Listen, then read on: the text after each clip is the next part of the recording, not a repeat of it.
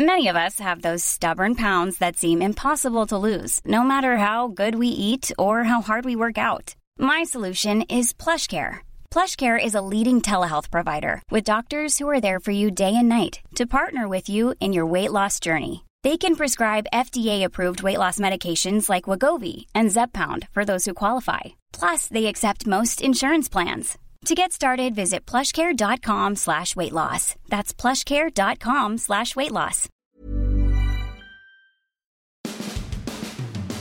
So that's what Tropicana Field sounds like in October when it's packed with Rays fans for playoff baseball. The Rays staved off elimination with Charlie Morton going five innings, allowing just one run in a 10 3 win over the Houston Astros to force game four today in St. Petersburg, or perhaps tonight. We'll talk about that in a minute. But the Astros, of course, lead the series two games to one. Tampa Bay trailed one to nothing when Jose Altuve led off the game with a home run, but it was Kevin Kiermaier who woke up the ghost of Rays playoff games past with his three-run home run in the second off Zach Greinke. The Astros so impressed that they've decided to start ace Justin Verlander on three days rest for the first time in his career today. Diego Castillo will be the opener for the Rays. Uh, but it's going to be a mix and match day for them. We'll talk about Game Three and get you ready for Game Four. in the Bucs they have a whole new right side of their offensive line by the time they touch down in London. Right tackle DeMar Dotson expected to be out with calf and hamstring injuries. And Alex Cappa played the second half of Sunday's loss at New Orleans with a broken left arm, and that could knock him out for about a month. We'll tell you who will replace them. We've got all of that, some college football, of course, on this edition of Sports Day Tampa Bay. I'm Rick Stroud of the Tampa Bay Times, along with producer Steve Bursnick. And Steve, you, of course, were at Tropicana Field for the Rays game. You got to uh, witness the uh, the crowd, the excitement. Even almost got hammered by a foul ball that I heard on the radio. We'll get into that in just a second. Um, but first of all, you know, there's not been a, a ton. What do we count? 15. This is the 15th playoff win in Rays history, so it's rare indeed. And it's been obviously a long time since the Rays have hosted a playoff game. But what was that like? You know, I only heard it on TV, on radio. It sounded deafening in there. It did, especially when Kiermaier hit the home run to go up 3 mm-hmm. to one. Then it really got rocking. I mean, and, and the good part was is there was thirty two thousand two hundred and change at the game. Uh, mm-hmm. Uh, you know, the Rays opened up the upper deck and then they started pulling tarps off, and they could be up to I think thirty five thousand tonight if yeah if they sell out all the tickets that they have available. It was all Rays fans.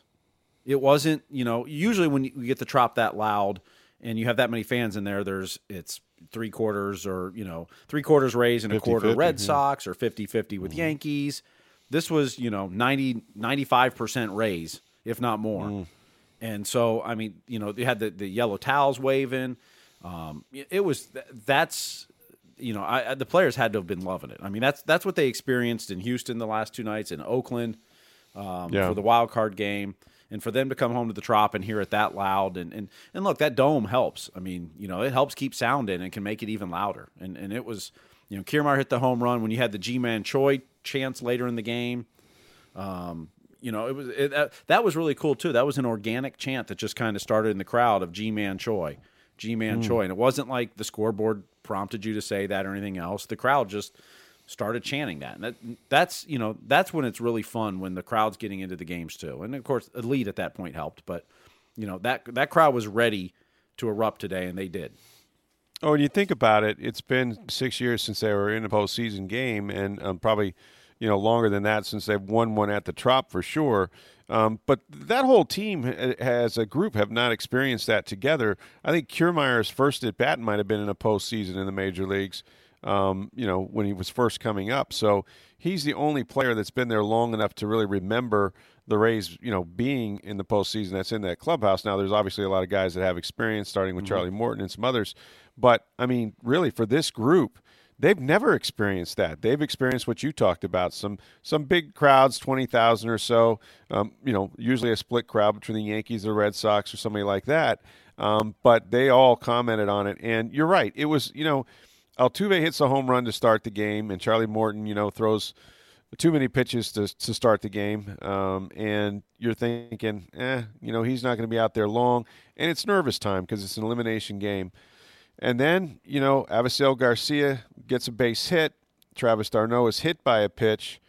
And when Kiermaier hit that ball, I'm I'm listening to it on radio, and just from the sound of the crowd, um, after it was struck. And of course, you know, I don't know. Remember, I think it was uh, I think it was Andy Freed, maybe that was on the call. Um, but you're you know you're giving it that without seeing it, you're giving that that that sounds like the crowd thinks it's gone. You know what I mean? Like almost off the bat. And sure enough, it was. And they talked about it, and I saw it later how. Kiermaier is between first and second base, and he leaps like a like it's mm-hmm. a walk off home run. Yep. I mean, there you know that that excitement in that crowd was going so loud, and he was so pumped up by it um, that you can't even really describe what he did. He sort of just kind of flew uh, and pumped his arms in the air. Well, let, us start landed. before that. Let's start before that. So Avisail Garcia gets that the first hit that inning. Yeah, and as he's running to first base, he is pumping his fist, looking at the dugout, kind of imploring them, "Come on, let's go, let's go, let's, let's start. Yeah. You know, it's time to start something." And they yeah. hadn't had a lead in the series. I mean, Verlander no. and Cole were shoving it up their rear ends the first two games, and it wasn't until late in the games they got to the bullpen they started scoring anything. Right, right. So, you know, Garcia's going to first, and you see him, you know, imploring the bench, "Let's go, let's go." Mm-hmm. d'Arnaud then yeah. gets the hit, and then Kiermaier the home run, and yeah, I mean, if, if, I saw a still shot of how high he was up. You know, he, oh, might, as well, he might as well been robbing a home run at that point. Yeah, it was hilarious, and and and that just flipped the switch, right? The energy, the place was lit. It never stopped being lit. The players will all tell you that they fed off that energy. I think baseball, as much as any any sport, I think that you can truly feel a home crowd advantage. Um, you know, both in the field and, and at the plate. There's just a confidence that kind of pulsates. And and you know, listening to Matt Duffy after the game, he was saying everyone just kind of relaxed. You know, we we had a lead. Um, you know, we did something positive. We you know Charlie settled down a little bit, and it just felt like everybody didn't have to go up there pressing at the plate. And of course, they didn't stop. I mean, you know, Ji-Man Choi hits a home run. You get one from Brandon Lowe, of course, and you know, and it was on, and the route was on. And Morton gives them five strong innings. How about this for Charlie Morton? You want to pitch him in an elimination game? It's not the guy you want to face if you're anybody. He's four and zero oh with a 0.95 ERA in elimination games. That's uh, that's tough to beat. I mean, that's that's nails, man. It is, and and what impresses me more and more about him, and it's been all year, is you know he he's been wonderful all season and had a low ERA in this, but he gets into so many jams and he works his way out of it. He it doesn't mm-hmm. getting in a jam doesn't phase him, and he doesn't let a mistake, whether it's a, a bad pitch or a defensive mistake behind him or whatever, compound into two or three or four is no matter what the situation is, you know, I mean, even in the first, Altuve gets the home run, then he puts a couple more runners on. And it's why he had 30 some pitches in the first inning, but he got out of it just giving up the one run. And that was so key to keep them in that game. And then so when Kiermaier two innings later gets the the three run home run, gives them the first lead, everyone's now relaxed. But had you know had they had they got another hit with when they had two on to end the first inning, had they got another hit and scored two runs, say you know they get three spot on that that inning, the whole game's different it's a whole different game at that point. But Charlie Morton only giving up one run in that situation, even though in the first inning he didn't have his best stuff, that was so key to the game. Yeah, you know, and, and I love listening to Morton talk uh, anytime because he's so thoughtful when he says stuff. But you know, he's he's right. He says like there's this balance, this mixture of adrenaline, um, you know, excitement, um, trying to control your emotions, trying to control your pitches, trying to make good pitches, trying to be aggressive. Like it's all sort of mixed in there, right? And and we saw him, um, you know, in both games that he's pitched, have trouble, you know, locating, you know, throwing strikes. And you know, he came out and he was throwing, you know, fastball after fastball after fastball, and finally Altuve got a hold of one. Um, but he battled and he was able to get to five innings, which I thought was huge. And then of course it sort of, you know, set it up for the Rays once they scored enough runs, they didn't have to use all their A bullpen guys they were able to kind of spackle together the rest of the ball game and and win it 10 to 3 and that that's important because today is going to be a day where you know they start with Diego Castillo and they're going to have a lot of guys follow him after that. But I I just thought that the Rays you know games like this can carry over. But as I say momentum's only as good as the next day's starting pitcher. And and oh by the way here comes Justin Verlander which you know they didn't hesitate. After the game uh, you know, the, Astros manager said right away, "No, we're going with Verlander. He's the best in the world." They obviously talked about it mm-hmm. at some point, either during the game or before. Well, Verlander said they and, talked before. They talked before the game. Yeah. They talked about that scenario. And and the thing is, is that he wants to end it. You know, AJ Hinch does not want to see a game five in Houston. Mm-hmm. You know, he doesn't want it to go that far. He wants to end it now. He's got he's got Verlander and, and Well, he's, he's also he's that he also got get it. he's also got where Gerrit Cole is on normal rest for Thursday if they go to game. That's five. exactly right. So that's the other That's reason exactly is right. if I can use Verlander early, I still got Cole for game five no matter what. That's Correct, his normal correct. rest. So it makes Yeah. that decision a little easier, even if Verlander can't go 7 You're or eight good, innings, yeah. even if he's only going four or five because of the shorter Yeah. Mm-hmm. rest or whatever. He's okay with that because he's got Cole for game five. Yeah. And look, I mean, the odds of the Rays coming back and winning this series, winning three in a row by beating Verlander and then beating Cole in Houston, aren't real high. I don't know what they would be in Las Vegas, but I don't, I don't think I put my mortgage on it. That's for sure. But you know what? It's a, it's a day to day business of baseball, right? I mean, you just that's why you don't know in a short series like this, three out of five. Um, if you could even it up, and they got again, you know, home field, a little bit of momentum, maybe some wind at their sails. Let's see what Verlander can do. It's going to be a tough game though because he's lights out. They're going to have to grind out at bats. He's such a strike thrower, but he doesn't throw you anything to hit. So you stand up there and you take some pitches and you find yourself 0 and 2 all day. If you start swinging at him right away, you're going to find yourself with a three pitch inning. So it, he's really a tough customer to try to deal with, and it could be a totally different game. They got Um, they got but- a few runs off him in Houston in the middle of the They did. season. Now, you know, he pitched lights out game one. Yeah, But they've hit him in the past before. I mean, and they even Yeah. asked Verlander post game about um, his history at Tropicana Field. And he goes, "Look, I've had some good days. I've had some bad days." He goes, sure, "You know, I, opening day, the first hitter I faced was Austin Meadows. He hit a home run off me. he jacked him. Uh, yeah, Now he pitched pretty well the rest of that game, but you know, Verlander's had some tough starts in Tropicana Field, and and, and look, the Rays beat the Astros three games in a row at the beginning of the season. They lost the Well, they did. Mm-hmm. and, and won three in a row. Now, playoffs is a little different and everything else, but can this Mm-hmm. Rays team win three in a row? Yes. Are, are the odds for them? Probably not. I mean, I think the Astros No, are but the here's best the team in thing. baseball, but you only you only got to win one. You Mm-hmm. know what I'm saying? Like you just you, you you don't approach it like we got to win two more. And I think that's what the Rays, you know, they could have been uptight. I think Kevin Cash, you know, there's a story about him sending text messages to Mm-hmm. guys like Kiermaier saying, "Hey, are you going to do anything this month?" Um, you know, kind of needling different players to kind of keep them relaxed. And and everyone that I that I listened to that were in the Rays clubhouse, you know this as well. Mm-hmm. They said it was just kind of business as usual. Nobody was uptight that it was an elimination game. It was like, yeah, we've we've, we've lost two before. We can win today. they And said Kevin and- Cash texted the lineup to the players like he normally Yeah. does. He texted it to them. And like Brandon Lowe had a message like, "You're going to get a hit today." Yeah, you know, yeah. and, and sure enough, he gets a home run. But there was no speech in the, the clubhouse beforehand going, you know, this is do or die, or This we have it, to win boys. today. It was Yeah. Mm-hmm. business as usual, and that's the way they approached it. That's the way Kevin handled it, and the whole organization. And you know, it was the right thing. Is you know, let's just go out there and play a game, and let's win one. And then tomorrow, I we'll really worry about tomorrow tomorrow, and hopefully you worry about Thursday Yeah. on Thursday. And I really think having Charlie Morton on the mound relaxes people too, because he's just been their best pitcher all year. They needed him one more time at least, and he came through in a big way. And so, you know, that can relax you. But that one hit, that you know, and you think about Kiermaier's, you know, sort of career, right?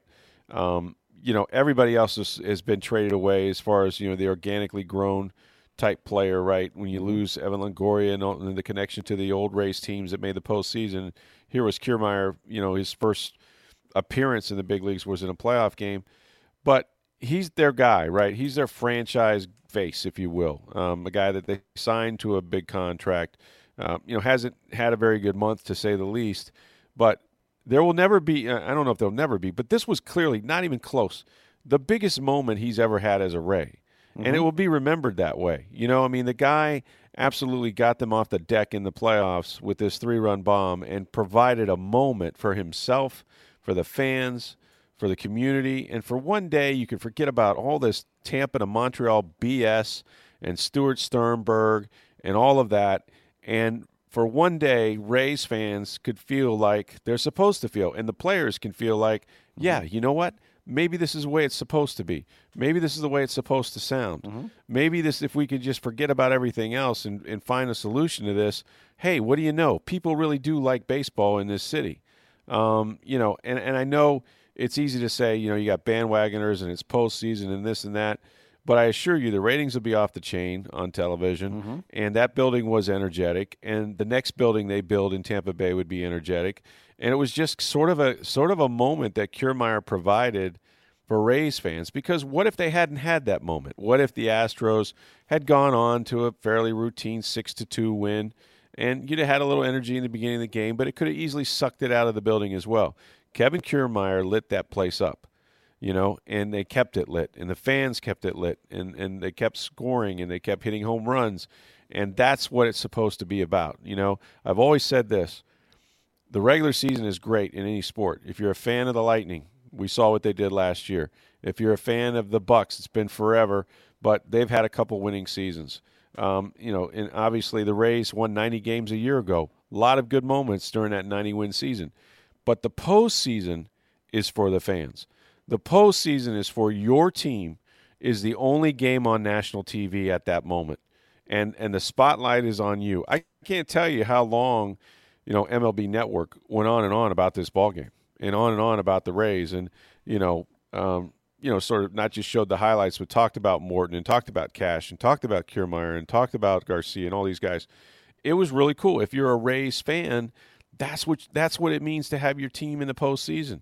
That's all anybody wants is to have a fighting chance to you know to go on and maybe win a world championship. So um, I hope people savor this, and, and I'm sure that they'll have another big crowd whenever they play. That's another thing we can get into as well. What the hell is it with Major League Baseball that they have to cater so heavily to the New York market or the New York Yankee fan or what have you that they can't decide when they know there's going to be a game four at Tropicana Field whether that game's going to be played at four o'clock or that game's going to be played at seven ten until they see the result of the Twins Yankee series. Well, uh, what they're trying to do is make sure they have a game in, in, in prime time. But what they need to do is if if two on tomorrow's schedule, those games need to be the first two games played in the day. The Yankees Twins should have been the three o'clock game, which is when the Cardinals and Braves play. Right because right. because the Rays aren't going to know till midnight. We're taping this; it's about ten o'clock right now, mm-hmm. and the Yankees game's in the third inning. We're not going to know till midnight what time the Rays play on on Tuesday. That's ridiculous. That your starting pitcher, you know, I mean, they asked Verlander, is, this, is the starting pitching time going to affect you? And he says, it's four o'clock, right? And he goes, well, it's four or seven. He's like, oh, that probably won't affect me, but you know, one o'clock would affect me because of when I want to get up and this, and you know, he's got a routine on the days he pitches. And, and, players have routines, and you know there may be players going to bed tonight not knowing what time the game is if they don't stay well, up. It's late. possible. I mean, I'm less concerned with the players to be honest with you than I am the fans. Well, but I mean, but the fans know, too. I mean, what you're going to take I, off I've work? got like for example, I got kids in school, right? So I got to decide like if if I'm taking my my daughter to you know to the game you know, is is she going right after school, or is she going to have to do her homework and get ready for a seven o'clock game and hope that and stay up all night? I mean, these are things that you know people have to get off work. Not everybody's available at four o'clock, that but they would be at seven. I mean, why can't you just declare, like you said, you know, you can either do what you said, or you can just say, okay, the Rays have a game. We're gonna we're gonna assign a time to them. We're gonna make them the night game, and and you know, if there's if there's another game, we'll put them in the afternoon. We'll put the Yankees in the afternoon for one day. What's yeah. the big deal? Well, if the if the Rays and the Yankees were both in the afternoon, then by six o'clock or six, that's okay. I can do I can live right. with that. But midnight, come on. Yeah, it's terrible. That's awful. Not called for whatsoever. Um, so we'll see what Verlander can can do on three days rest. Of course, I, I think he's an absolute stud. Like I said, the problem is you, you want to get his pitch count up. You want to get into the Astros bullpen if you can. He's such a strike thrower. He's got four wipeout pitches, but to your point, they've seen him once. I think they'll be a little more relaxed having won a game. They know they can beat the Astros. They've beaten them at Tropicana Field three out of four, now four out of five this year. Um, so it's you know yep. they certainly have the upper hand there. Well, and they need and, to do a better job fouling off pitches. Yes, I mean, he's yes. going to throw strikes. I mean, you know, he's, not, he's not throwing a lot of balls, but you got to foul off more pitches to make him work hard and to see more that's pitches. Right. You know, that's right. That's how you get him to make mistakes. Is the more pitches you see, the better chance he's got to make a mistake. That's correct. And so those grinded out at bats, whether you just get it, you know, get a piece and stay alive, and you know have those seven, eight, nine pitch at bats.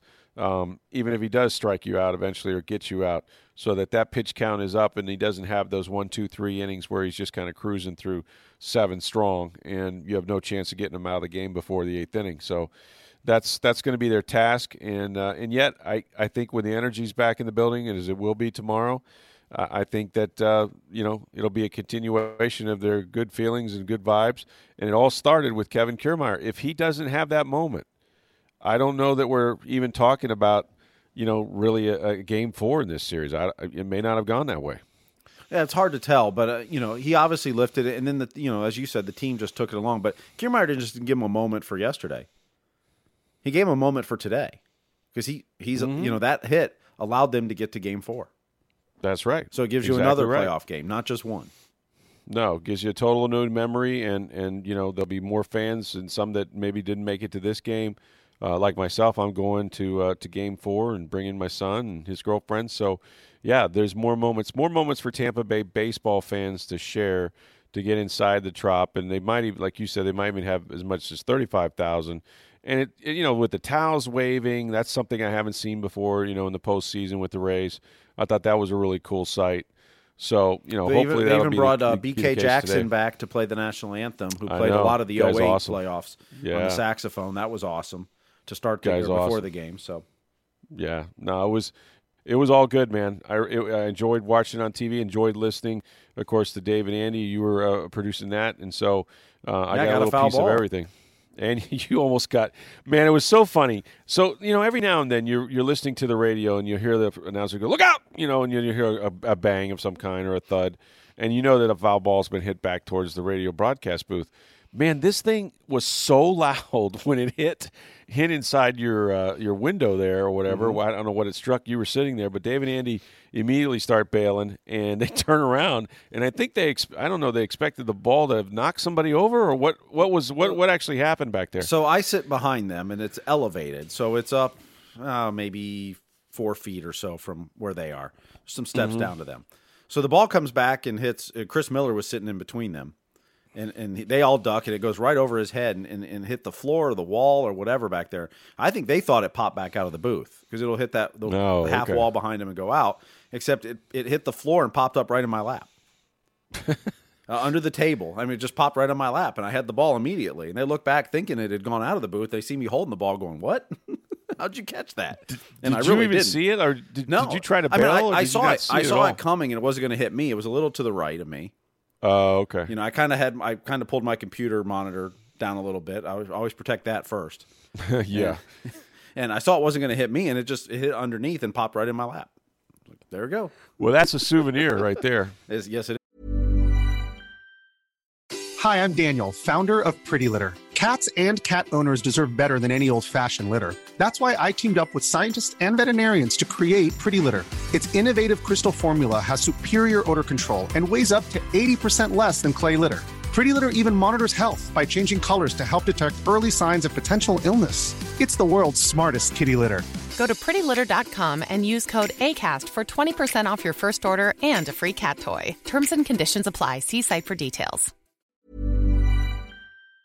You know? I mean that's that's one of the again one of the rare wins uh, uh you know and it's a playoff baseball and all that but yeah that was that was really loud. That was uh that was that was almost like you were in the booth with them when you heard it on the radio. I like Yep. jumped when i was driving my car.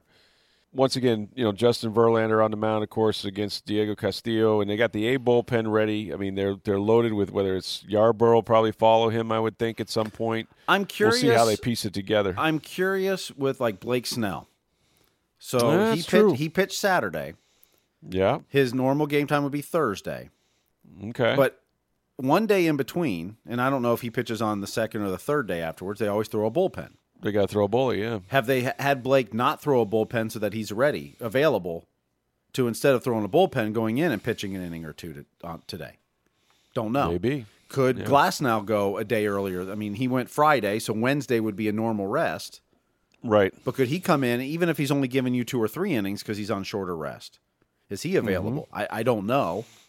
Um, it'll be curious to see how all that plays out. I mean, you know, you'd like to, you know, in an ideal world, you'd like to save both of them for Thursday if you get there, but you got to win when Tuesday, and if you don't win Tuesday, there is no Thursday. So you know, exactly anybody who's available could be used, and you figure out Thursday on Thursday if you get there. So I'm curious Sure. if Glasnow, if Snell, you know, who's all available.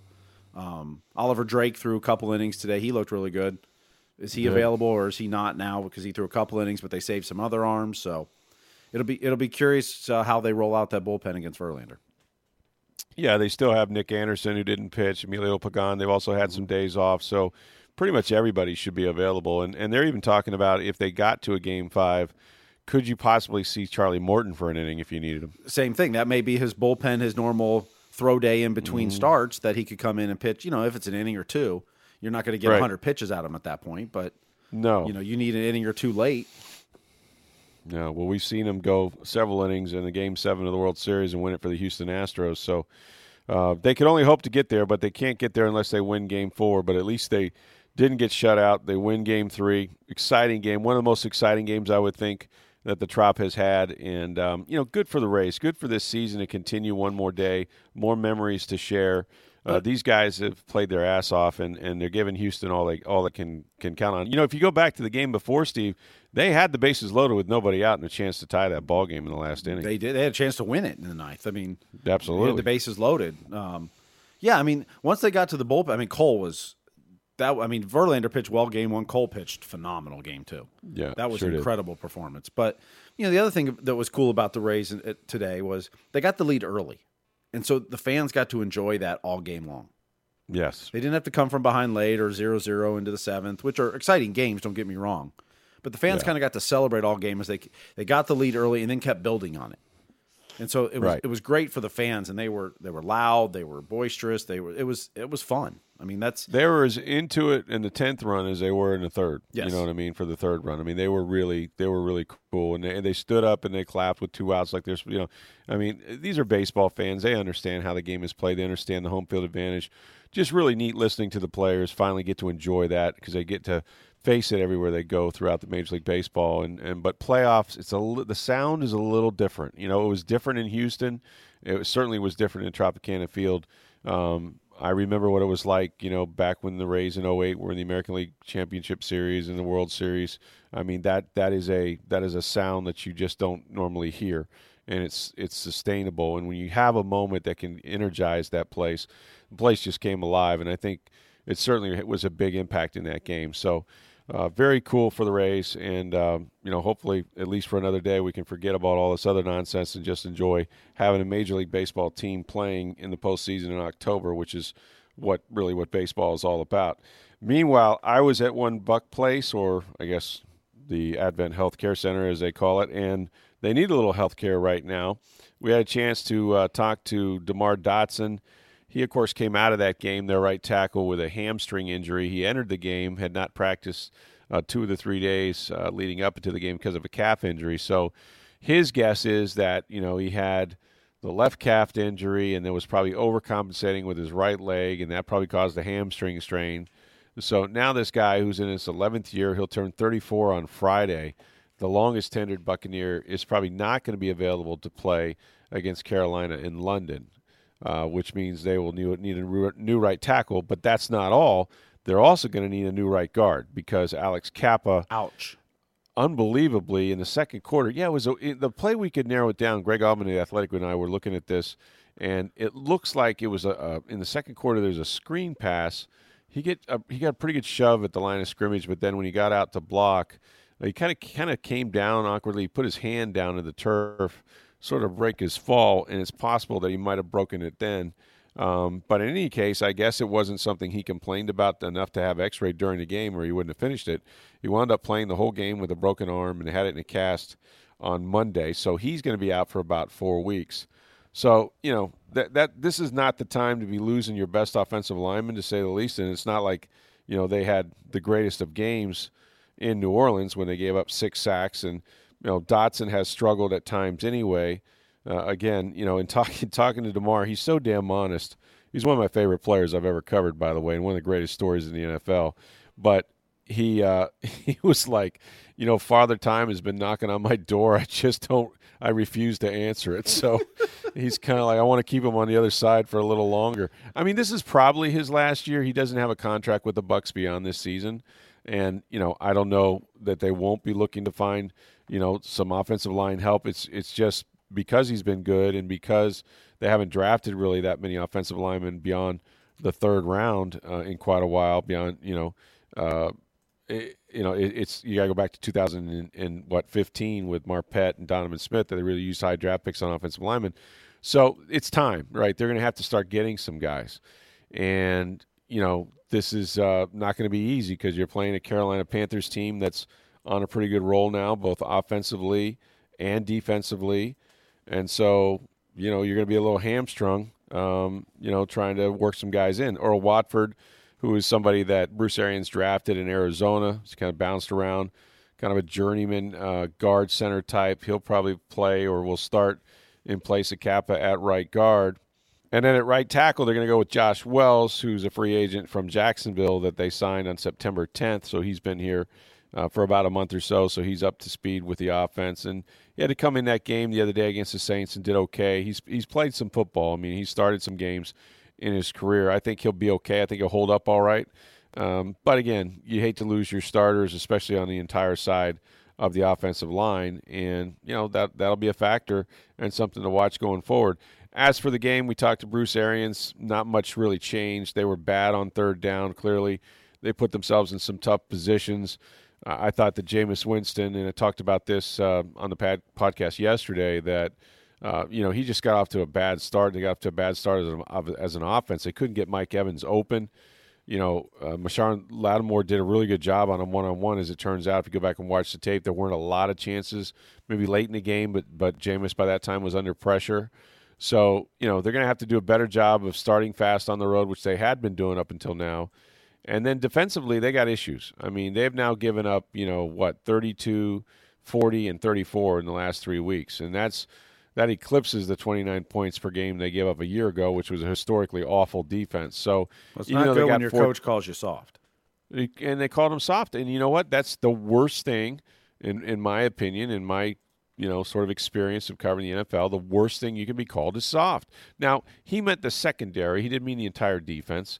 He meant the coverage primarily, not necessarily, you know, that these guys are not tough guys, because I'm here to tell you there's not a lot of guys that aren't tough in the NFL. Um, but uh, they do need to come up and, and, and play a little tighter coverage and make plays on the football. And Vernon Hargreaves, I think, is probably the first guy that you would point to because, you know, we saw him make an interception early – in the season against San Francisco, and we saw him make the key stop on Christian McCaffrey uh, in on that Thursday night game. But really, other than those two plays, he's given up a, a, hell of a lot of passing yards, and he's not made plays. And he did get the push off. You know, Michael Thomas clearly interfered. They didn't get that call. Arians wouldn't talk about that. He's still mad about it, obviously. Uh, and that was a key moment in the game. You know, the defense for three straight weeks, I think, has come out of the halftime and given up a touchdown, and you just can't do that to the point where Bruce Arians is thinking about now deferring, like most teams do, uh, to take the ball to start the second half. I mean, if you're not going to be able to stop anybody, so you know it's it, it looks bleak. They've got some injuries. Uh, it's a week where they're going to have to leave uh, after practice on Thursday, fly eight and a half nine hours to uh, London, have a couple hours to rest up, and then begin practice over there. London time around 3:30. Have a walkthrough on Saturday. They play the game Sunday, and they're back on the airplane or headed to the airport an hour after that final gun goes off. So it's a business trip, and you know the players I talked to, some have been over there, some haven't, but they're like, you know what? I'm. I was talking to Ali Marpet. He goes, "This is not how I want to see England. I'm there to. I'm there just to play a football game." He goes, "You know, I'll go in the off season and really spend time over there, and do some sightseeing and stuff." He goes, "But we're not even there long enough to do anything. My family will be able to do some stuff, but they're just looking to get in, get out, try to get a win, try to get back to three and three." And I thought Bruce Arians said something interesting. He goes, You know, if we have good leadership on this team, we won't lose two in a row. so, and that's kind of been the pattern. I mean, unfortunately, you know, they lost one, lost one, lost, but they got to get back to 500 because, you know, after this week, they'll get their bye week. They'll hopefully be able to get rested up. This travel, I'm telling you, is going to is is wearing on me. I'm not playing the game, so I can only imagine what it's like for these guys. And I recognize they travel in charters, and it's a little easier travel than your you know your typical businessman or what have you or or journalist that follows the team. But it's still a lot of air miles and it's still a lot of time zones and different countries and you know all sorts of patterns that are that are kind of thrown off although they got a sports science group that's on top of this. But but this will be a fatiguing trip and they'll need that week off and then it's at Tennessee and then at Seattle another long trip to the west coast. So by the time they get done there, if this team is four and four, I'd take my hat off to them and say, okay, good job. You guys are still in this as long as you're around 500. But now you're starting to see the Saints separate a little bit. They're four and one. Teddy Bridgewater is three and zero. Oh. Um, you know the Carolina Panthers haven't lost since Cam Newton went down. They're three and zero oh since then. So you can't afford to fall further behind and and have only you know look out below the Atlanta Falcons, who are probably really close to firing Dan Quinn at this point. So you know, huge game, and and you know what I like about Arians is he admits it. You know, he said, no, this is this is a really big game. Like we need to win this game in the worst way just to keep pace. So we'll see what they can do on offense. They got some problems. They're going to have to find ways to get Mike Evans involved. You can't let teams take you out of uh, you know take him out of the game plan. OJ Howard has disappeared. Cam Brate only plays about 20 24 percent of the snaps. Uh, they can't. They don't have a third receiver because Breshad Perriman's been hurt. Scotty Miller wasn't able to do anything. So they got issues that they got to iron out, and they got a short week to do it in. Uh, this will be an interesting trip and an important one for the Bucs, who haven't been back to England since 2011. So it's been quite a quite a while since they've been uh, across the pond, as they say. All right, before we wrap up, we have to talk about the Florida Gators. Uh, I was so impressed with their win over Auburn on Saturday you know, Kyle Trask keeps proving more and more to me that uh, this guy's a big time stud player. I mean, you know, he, he may not make it to the NFL and, and he may not have the strongest arm or, or the pedigree. And I know he didn't start a game. It's still an incredible story they did on game day about him. You know, his last start came in his freshman year in high school, which is just unbelievable that he that he found his way to Florida. Uh, but you know, he took that hit and he had the uh, what the MCL sprain. He toughed it out and they win that football game with some big plays on both sides of the ball. The defense came to play, man. Those guys were just terrific.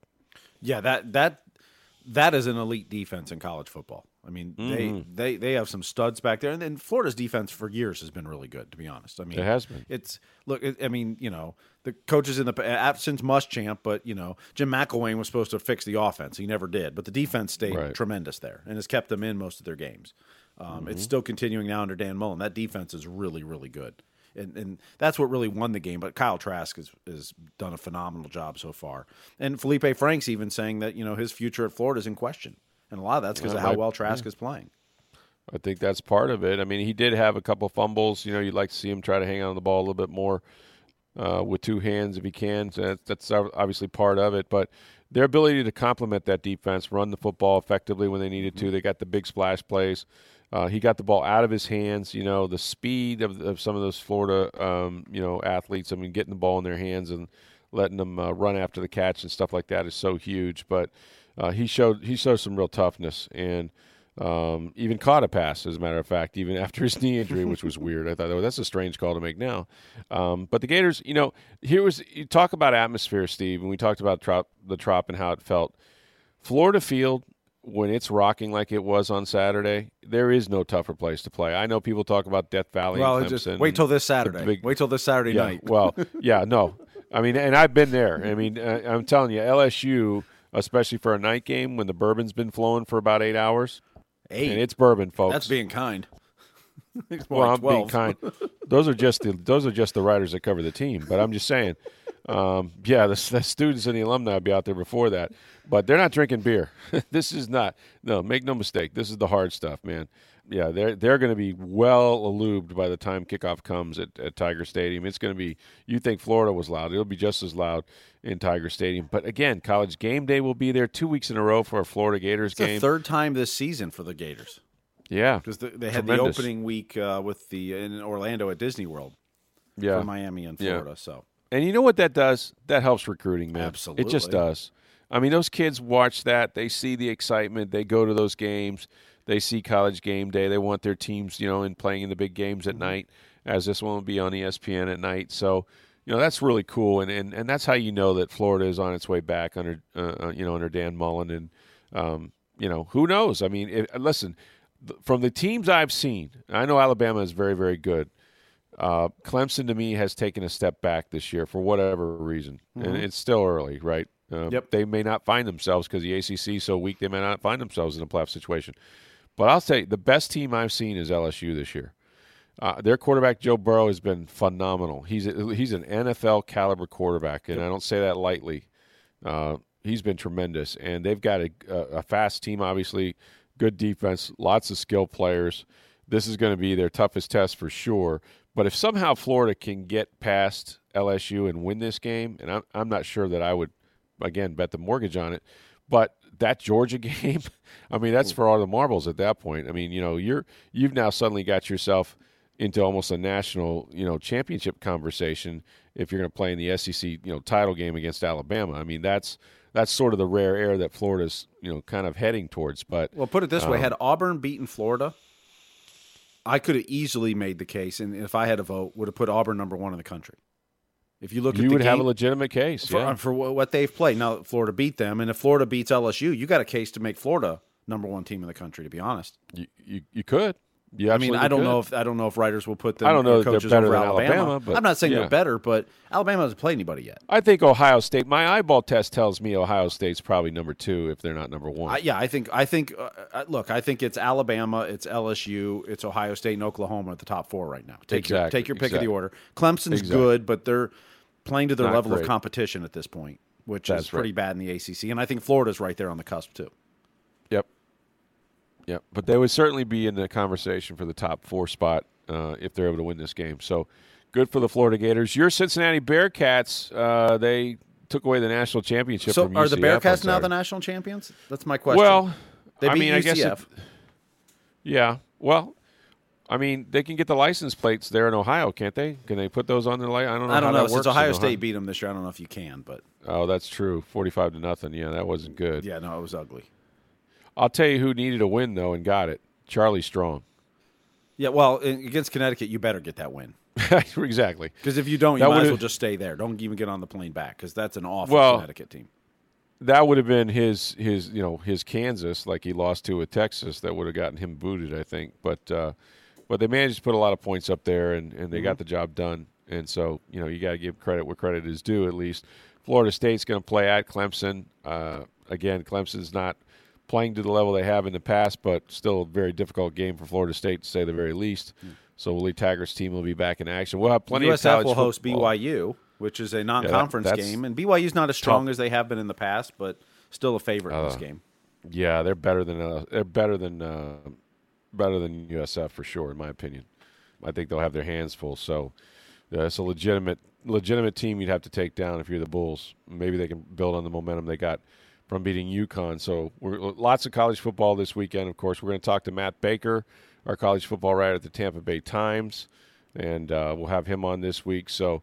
Boy, we got Rays baseball, playoff baseball to talk about. The Bucs getting ready for their trip across the pond to England to play the Carolina Panthers. More college football, so keep it right here on Sports Day. And Tampa the Lightning, Bay, Lightning all have week struggling. Lightning are struggling right now. Yeah, what's going on there? Uh, that shoot the puck.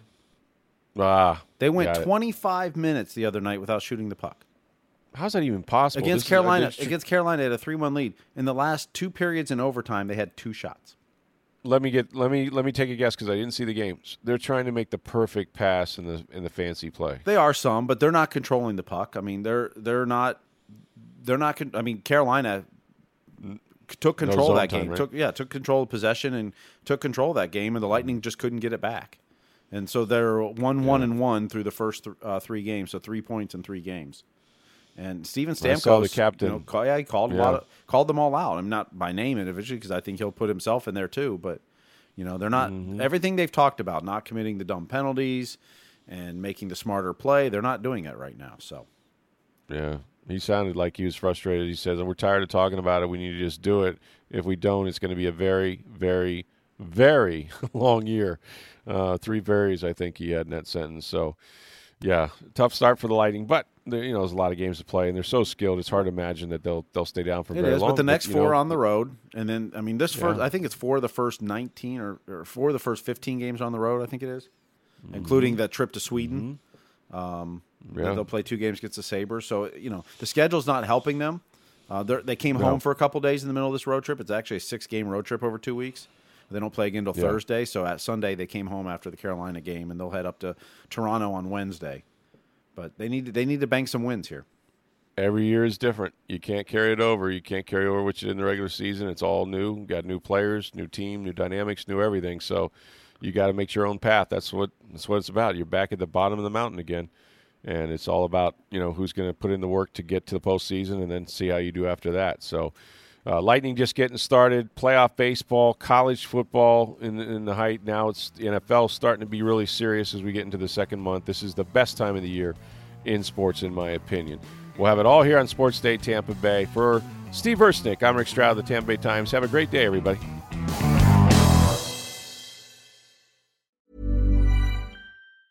Ever catch yourself eating the same flavorless dinner three days in a row? Dreaming of something better? Well, HelloFresh is your guilt-free dream come true, baby. It's me, Keke Palmer. Let's wake up those taste buds with hot, juicy pecan-crusted chicken or garlic butter shrimp scampi. Mm. Hello Fresh. Stop dreaming of all the delicious possibilities and dig in at HelloFresh.com. Let's get this dinner party started.